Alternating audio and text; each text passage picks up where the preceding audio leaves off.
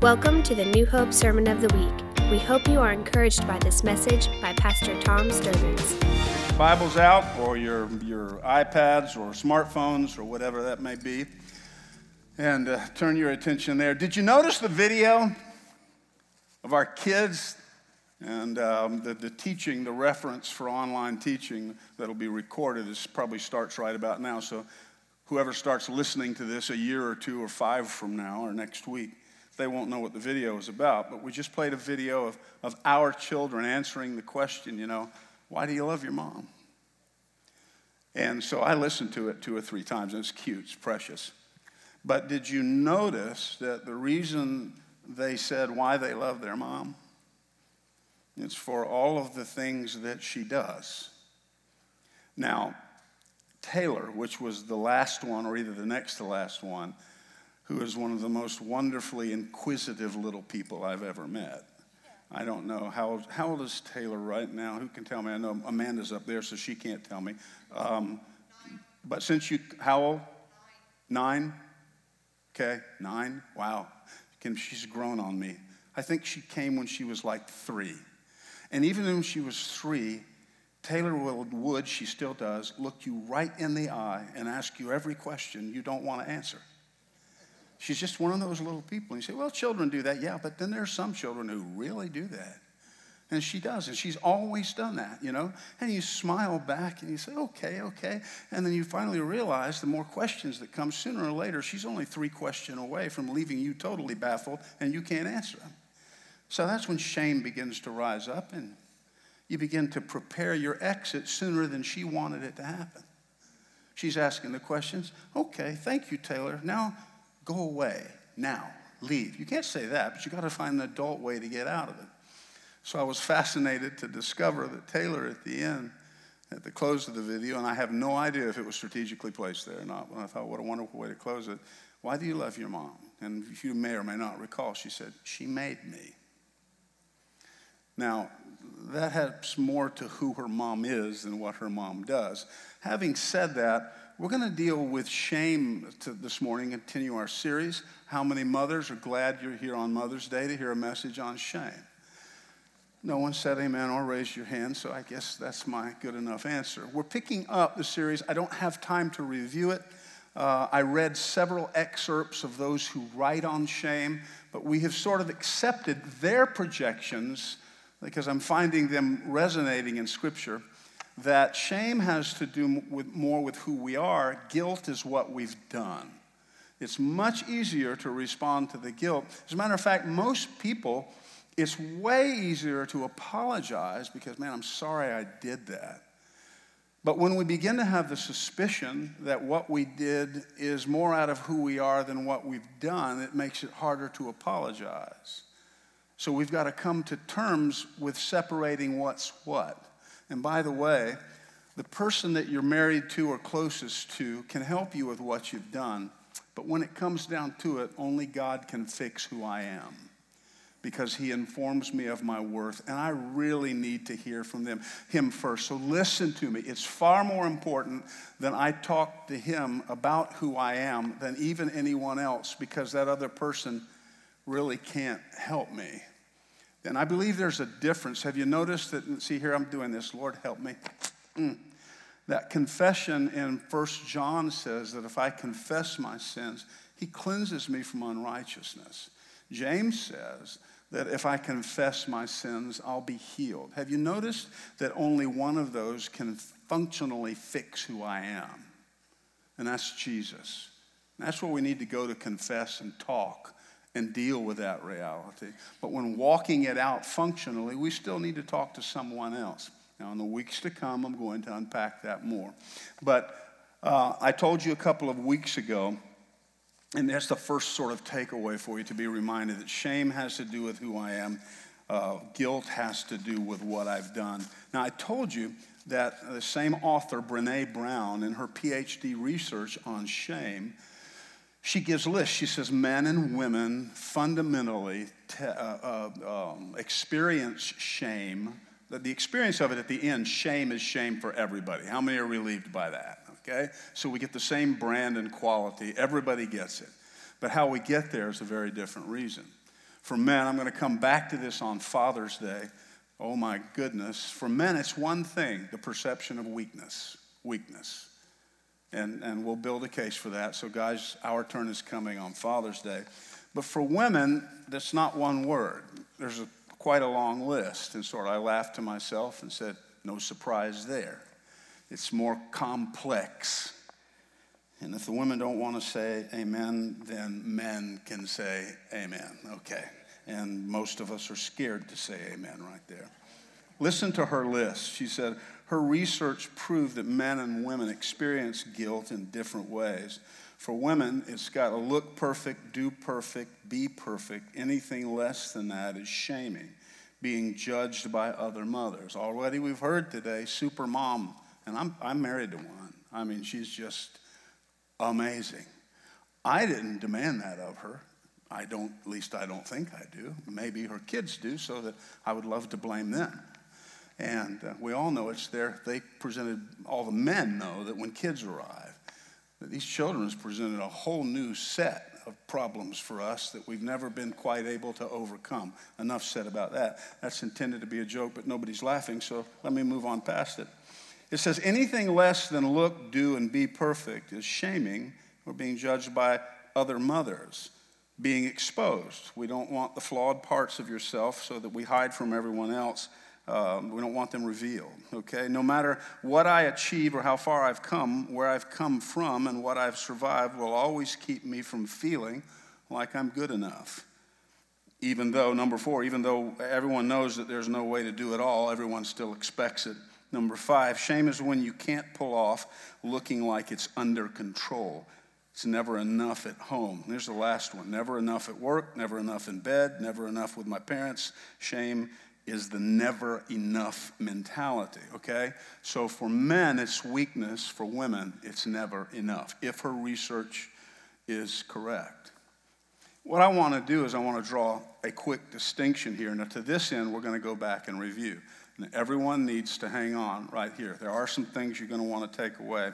In Genesis chapter two, verse twenty-five, and Amanda, I don't know if I sent those these two verses to you or not for the review. If I didn't, then it's clear that you're not enough in being a pro presenter, operator, and have read my mind to know where I would go in advance. That's a joke too. Still no one is laughing. Okay. Genesis chapter two, verse twenty-five, and then we'll go to Genesis three, verses eight through thirteen. She really is incredible and awesome. And the man, and read this out loud, look at the screen with me and say, and the man and his wife were both naked and were not ashamed. Okay, let's say that again. And the man and his wife were both naked and not ashamed. Now, this is important to note because naked and unashamed are clearly attached. Now, we'll, we'll keep talking more about this in the weeks to come. Now, in the very next chapter, the crash and burn would happen. We talked to it, about it a lot around here. Let me tell you, at the core of my personal life ministry and uh, life philosophy and, and, and ministry philosophy uh, is this concept of the fallenness and the problems of mankind. It's taught everywhere around here. Bless your hearts. You've heard it over and over, week in and week out. I won't ever stop preaching it because I think we finish church here, get in our cars, drive home, and husbands and wives forget the three primary problems that every human have, every relationship will have or experience has to do with lie, with, with deception, fear, and lying. Let me reread this passage of Scripture quickly. The man and the woman, remember, who are naked and not ashamed, they have now eaten of the tree, uh, the fruit of the tree of the knowledge of good and evil. Endless teaching on it around here. If you're new and haven't heard it, send me an email to Tom at New Hope Online, Tom at new hope online dot com, and I'll send you a, both the outlines and a link to the probably the core teaching. And so they heard the sound of the Lord God walking in the garden in the cool of the day, and the man and his wife hid, everybody say hide, hid themselves from the presence of the Lord God. Now, we're not getting this sort of in chronological order. We don't get that until the end of the story. Okay, it says, then the Lord God called to him and said, where are you? And we've studied many times, that's more accurately, why are you where you are? So he said, uh, mankind responded and said, I heard the sound of you walking in the garden, heard the sound of you in the garden, and I was afraid. Everybody say afraid. because I was naked. Now, see, what he doesn't say here is ashamed.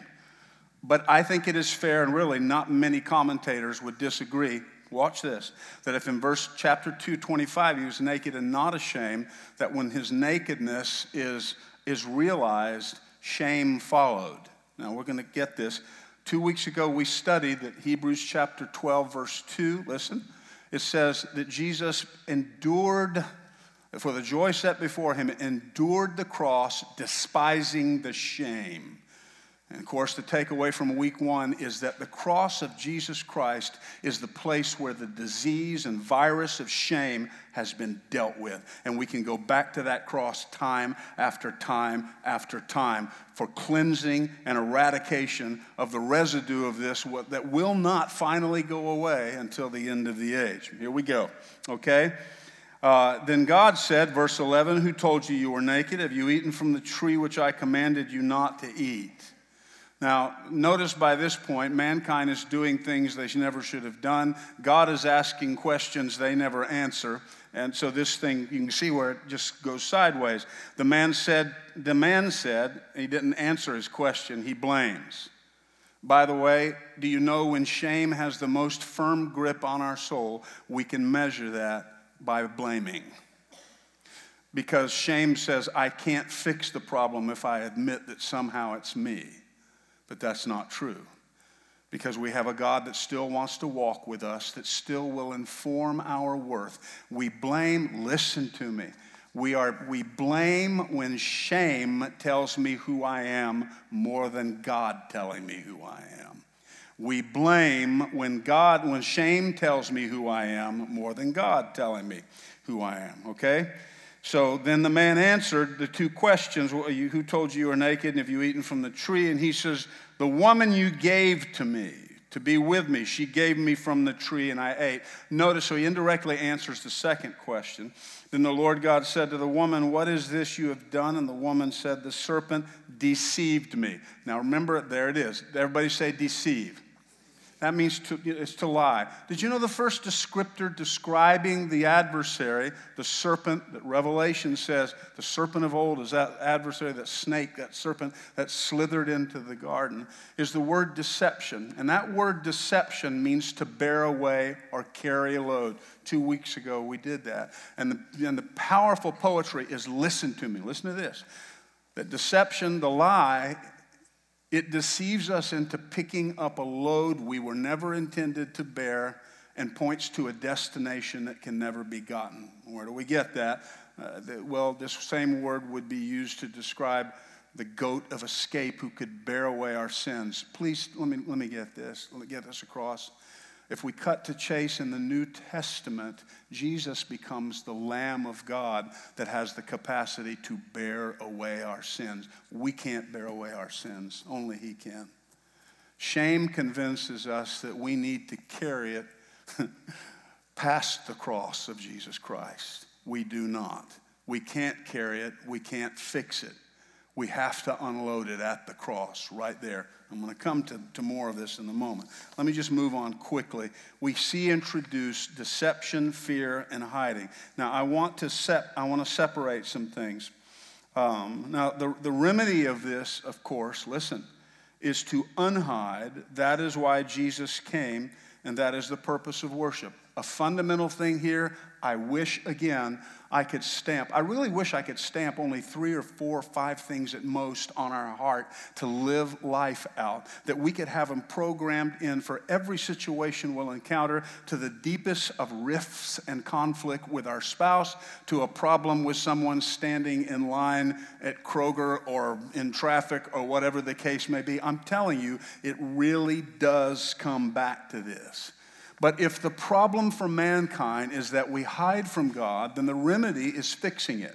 Now, something we've studied here at great length, and something I, there's never a week that goes by that I'm not in some extended discussion with a pastor or a worship leader about worship.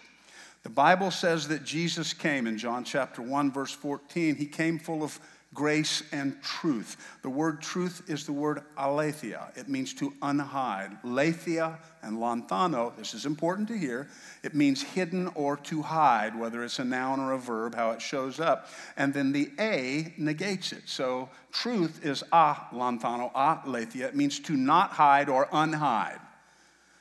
I really wish in your Bibles, because I know everyone here reads their Bible every day, and especially in the book of John, that you would, no, nobody's laughing there either, okay, that you would, that we'd just have the Holy Spirit receptor. Every time you read the word truth, you would just think for a moment, unhide or unhidden. It is amazing how it just blows up throughout the New Testament, and just really, it's a boom, okay? So, we know that when Jesus said to the woman at the well, worship is to worship in spirit and in truth, unhiddenness. It's, Jesus designed us to live a life with him walking daily where our worth is informed by his presence. That's so huge. Now, um, deception and fear, I want you to get this. Deception and fear are the source of our shame. Hiding is the result of shame. Listen to me. I'm, we haven't broken it down like this before because I typically just grab them all in one chunk. Lying, the lie, deception, the lie about you and being fearful that someone else will know what is a lie about us and inform us. See, deception and fear cause shame. Shame causes us to hide. I want to say it again. In the weeks ahead, we're going to be taking this apart even more. It's amazing the life and help that is going to come that I really feel the Holy Spirit has promised throughout the life of this study. Now, shame stamps two things on our D N A. Here it goes. Do you remember they sewed fig leaves together to hide? Every theologian will say they were hiding from each other because if that was sufficient for them to hide from God, listen, when they sewed the fig leaves on, they would have just walked right out and met him, and this is sufficient for me to hide from God. But it didn't. They hid from his presence. They were with each other.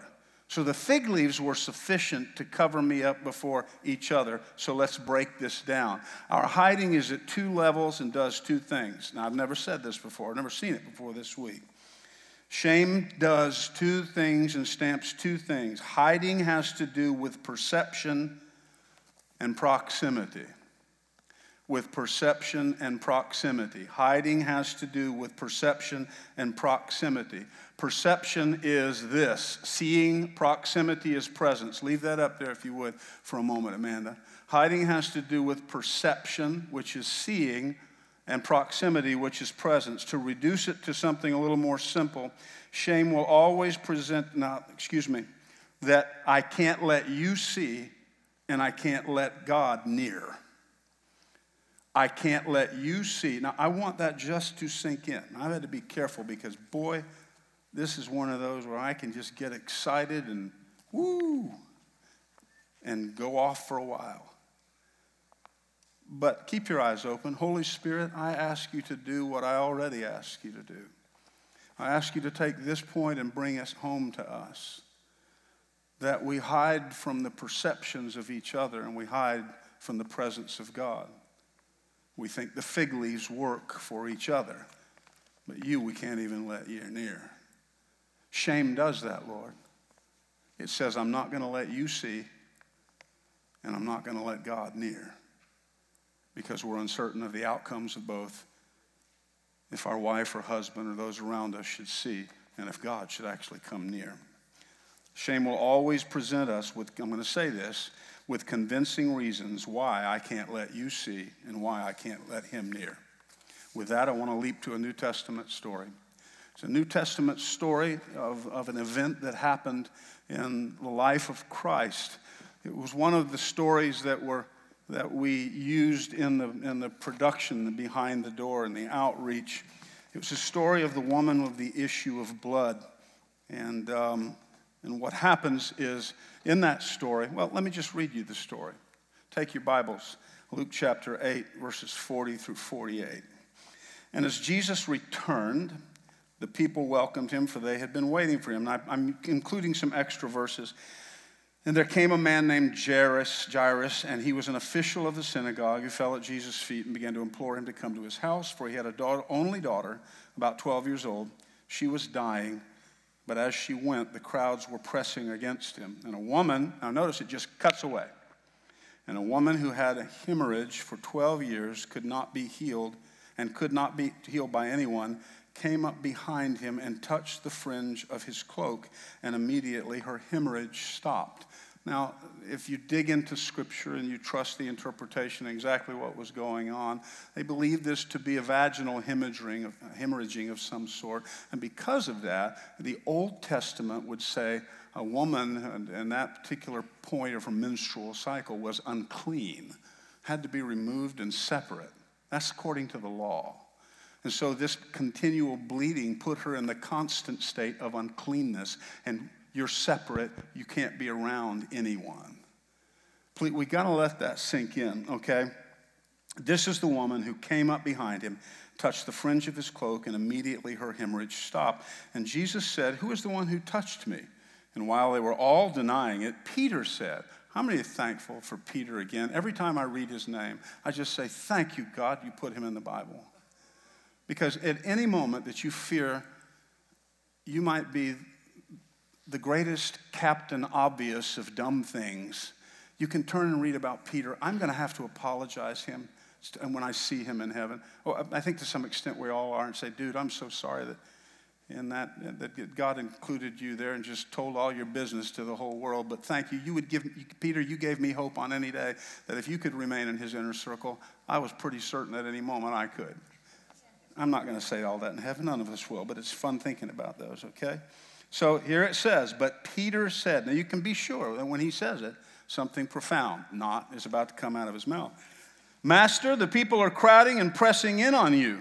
Now, let me jump over. Oh, man, I think we're going to skip to a moment. Hold on one second. Um, um, verse, Mark five.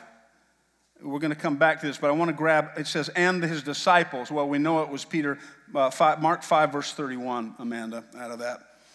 He says, you see the crowd pressing in on you, and you say, who touched me? Now, let's go back to chapter uh, Luke chapter eight, verse forty-five, where he says, Master, the people are crowding and pressing in on you, and we can add there, if we sort of collapse the Gospels, and you have the nerve to say, who's touching you? So it was more like this. Jesus said, somebody touched me. Peter turned around and says, seriously, somebody touched you? Do you not see all these people around you? Somebody touched you. We're doing our best to keep them back. Somebody, to everybody's touching you. But Jesus said, someone did touch me, for I was aware that power had gone out of me. Now, Peter makes it obvious, lots of people are touching me, but power only went out to one. That's huge. We're going to end here in a moment with, I'm going to sing my song like I am not ashamed. We're going to come back to that, I promise you, on reason. But Jesus said, someone did touch me, for I was aware that power had gone out of me. When the woman saw, watch this, we don't know her name. When the woman saw that she had not escaped notice, she came trembling and fell down before him and declared in the presence of all the people the reason she had touched him and how she had been immediately healed. Why would she be trembling and why would she be hesitant about that? Now, let me tell you what this woman knew for sure. This is not empty speculation. There was a Jewish consciousness that the per, that that the, the rabbi, which he was Jesus was recognized as, that you only got a greater measure of power the more obedient you were to the law. If you're more obedient, you got more power and God favored you more. Did you know that that is not so far removed from our consciousness here today? We suppose that people that have, you know, that are more effective in prayer or living life or whatever, that they are more obedient to some religious mechanical expression of faith. And because of that, well, that's the reason they're blessed and I'm not. And so, and that's the reason we have this whole religious stratifying. We do it today. It is not just unique to them. But let me go even further with this. She, arguably being a, you know, a Jewish lady, had grown up within that system of understanding that the rabbis, that, that these really religious people, the rabbis, the Pharisees, those of the synagogue, as a matter of fact, because she was on, he was on the way to a house of one of the leaders in the synagogue, it's even more extreme, uh, just out on the edge that she would press through that, because there would be even a more unique crowd who was ushering him to the synagogue. They were part of that inner circle, no doubt. They wanted to go, excuse me, ushering to his house, that they wanted to be part of, you know, this guy's friends are coming along and can you come and help me? So here's the thing. She would not be offended, per se, if the crowd found out or noticed she was there and, G- and suddenly pushed her away, because she's been raised believing it, liking it or not, she accepts the reality. Hear me, I'm almost done. And the consciousness that I'm unclean, the crowd will push me away. Well, maybe we can do like a blind man and, Jesus, come and heal me, or the lame person or something. Can you do something? Or a beggar that would cry out Jesus' name. No, she couldn't do that, because you see, they weren't unclean. They were in need, but they weren't unclean. Here's what I believe she was further convinced of, that if she would have screamed out to Jesus, I need you to touch me because I have been bleeding vaginally for twelve years, she would have fully expected this rabbi to say, I'm sorry, I can't touch you. There's not a thing I can do for you, because we can't touch people like you. Now, I, I'm hoping I can word this point right, because it is one of the two things that just really zoom and zone in. When shame begins to inform us entirely, we become absolutely convinced that our plight is somehow deserved, and number one, I can't let you see, and I can't let God near, because I'm confident you will reject me, and I'll know that he'll reject me. And you say, well, I don't know that I struggle with that. Good, we shouldn't afterwards. But people who walk in here or are, are getting to know God, who want to encounter God for the first thing, they have information about God that they're totally convinced of. I'm talking about the unsaved people around your life that have done egregious things. We all have them in our families, lives, our friendship circle. Think about it, because I'm going to tell you how they think right now. I'm not going to let you know, and I'm not going to let you see, and I'm not going to let him near, because if I let you see or him near, the outcome is, sh- is the same. They're going to push me away. Is anybody getting what I'm talking about here?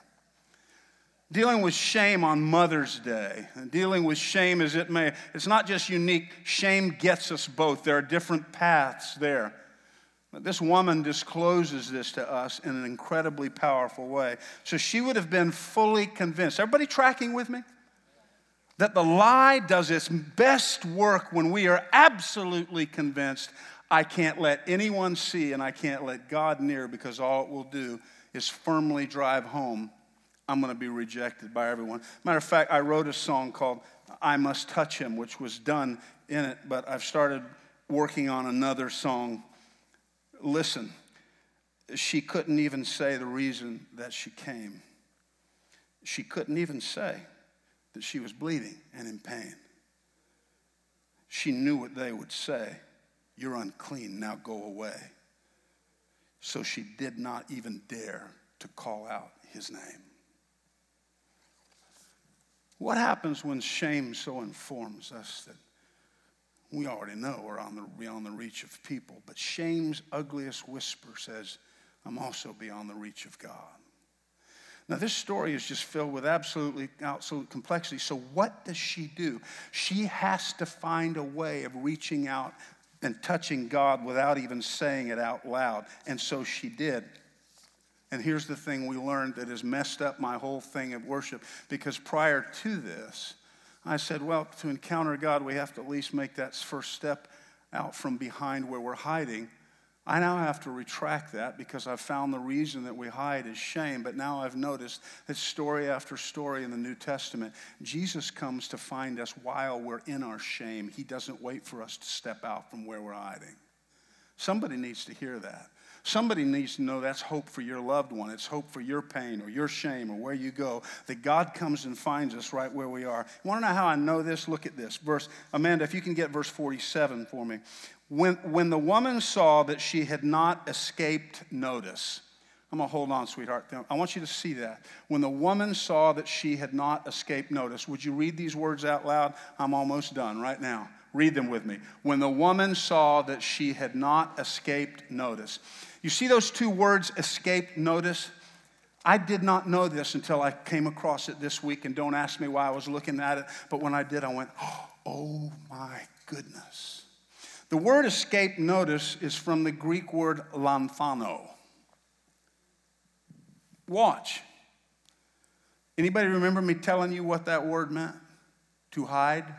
Aletheia is unhidden. When she saw that she was not hidden, oh my, what happens now? When she discovers that she is not was not hidden, I hope I remember to say this because just throughout the morning there's things that have come that I don't have in my notes. I'm saying this earlier than I should. But I got to get there. I, I, when she discovered, she began to talk. Now, let me give you Mark's version of that. Mark chapter five, verse thirty-two. Mark's version. Three Gospels record this story. Matthew, Mark, and Luke. John doesn't. And Jesus looked around to see the woman who had done this.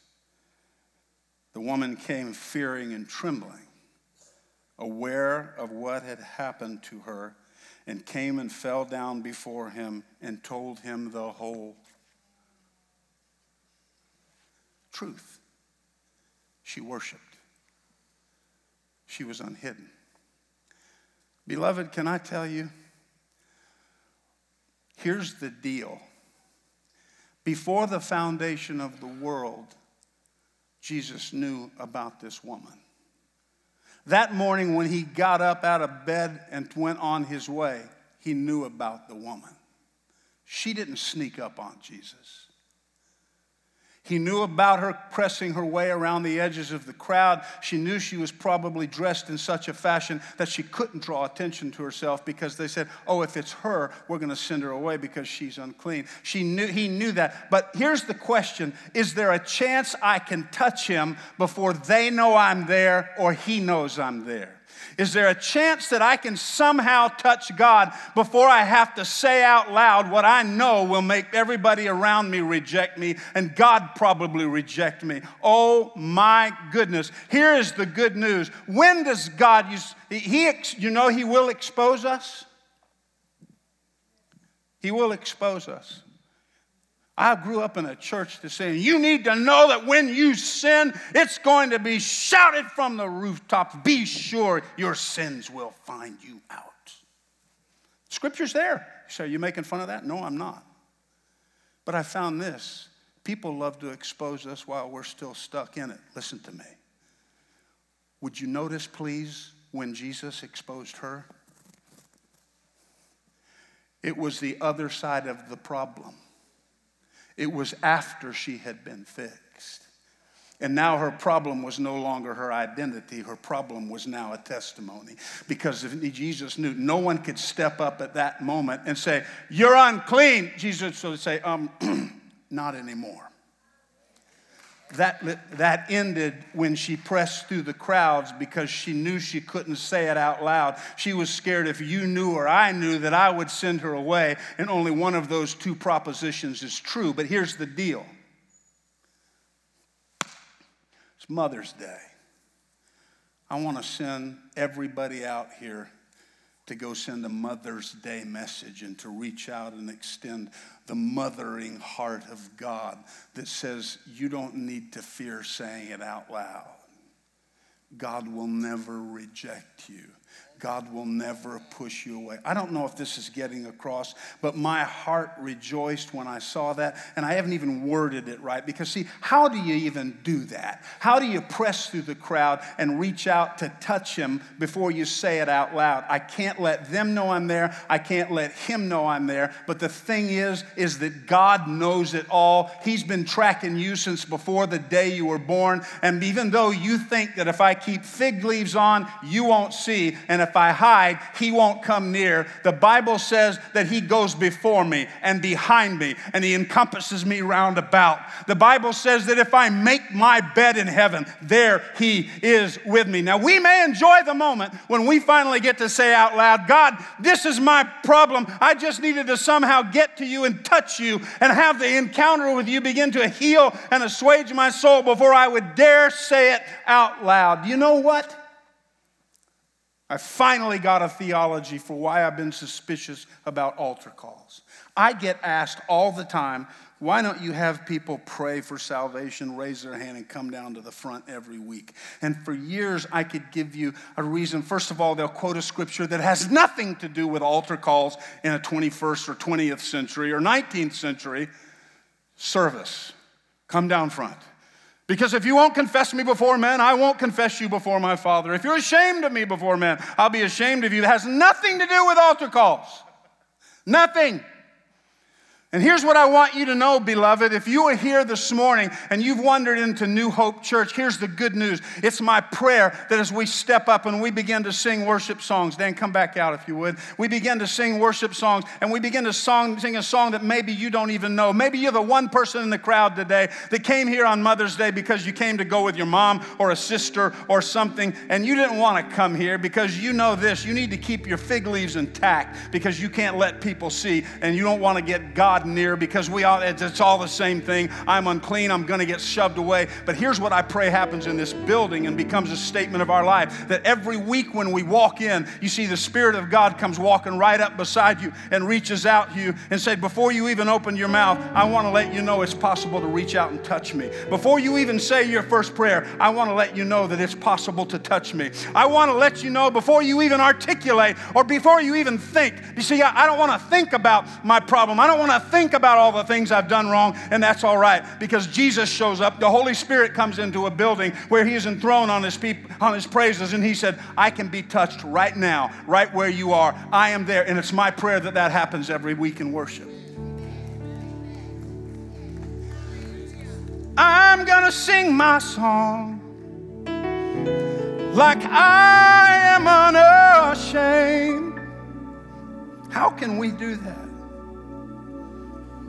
I thought of today being Mother's Day, and without, I don't need to build a case for it. Without argument, it is the model of nurturing. And again, when you say that, you say, well, that wasn't my mom, and I, and I, and I get that. And that point of pain, I am deeply sensitive to it. I have the luxury of being surrounded by incredible women of God. And I'll just list them in the order I came to know them. That's my mom.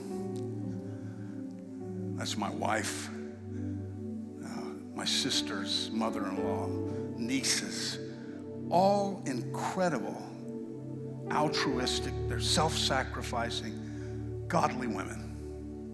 So, well, I didn't have that luxury. And I hate that, I do. But I can't allow that to keep me from simply saying, Father, I am thankful. I am thankful. I need to, to teach many more weeks because I can't wait to get to talk to you. Did you know that shame caused us to hide from God? And then in later in chapter three, on the way out of the garden, if you will, shame stamps an image on the D N A. It says of women, your primary value, listen, is cosmetic appeal and sexual bartering. It's right there in Genesis three sixteen. To the men, they're bigger and stronger and have control of the economy. It is my belief, it is my belief uh, that the, the Bible established that, that prior to the fall, in terms of physical stature and strength, men and women were probably equal. There's no indication otherwise. No indication otherwise. Part of the curse was that women became weaker. In First Peter chapter three, and I'm going to talk about this more on Father's Day, but man, you need to be pulled in under the umbrella here today. It says, um, live with your wives in an understanding way, knowing that she's a weaker vessel. Doesn't mean mental competence or acuity. It's a simple statement. The weaker vessel, this body's weaker. So how does all that get mixed up and convoluted? Because on the way out of the garden, those things got stamped. And if the primary point of shame is to be weak, then when we pass through that threshold, that in my weakness I find his strength, we suppose that if I'm weak, I'm like a woman. And now the primary cry is this, you know, I've got to preserve my manhood as a worshiper. No, you just need to be a worshiper. Manhood and womanhood, God will handle.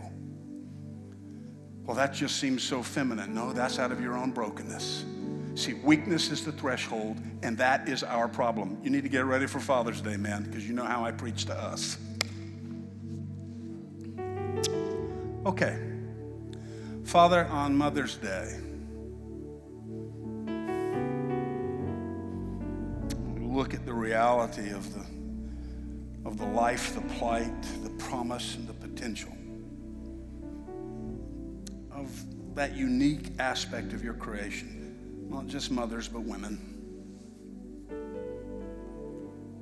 We read and see so many instances of where you use that gender to bring points of clarity. Lord, you don't have to read far to discover that probably more than men, they surface to critical and essential points of being used in your story, Jesus, as you were here, time after time. And so today, we come on this day, and I reach to the one, number one thing. I reach to the one who may be watching online or sitting in this building and say, I've got to hide. I reach to the one sitting in this room to say there's still things that I've got to hide. I can't let you see me, and I can't let God near. And shame traps us, Father, under the squeeze and pressure of that life. I pray for liberty and for liberation for the human soul. But I pray for the one that may have come in here today and say, is it possible for me to somehow touch God? Right where I am, and what we've learned is the answer is yes. The only time that you will expose us is after our shame becomes a testimony. The only time you will expose us is on the other side of that brokenness or that pain being touched by your presence, you touching us, us touching you. Father, may shame begin to be shattered off the lives of your people in these days ahead and these weeks ahead. I love you, and I praise you, and I ask it in Jesus' name. Amen. Let's all stand, okay? Thank you for joining us for the New Hope Sermon of the Week. For more information about this podcast or other resources, visit new hope online dot com.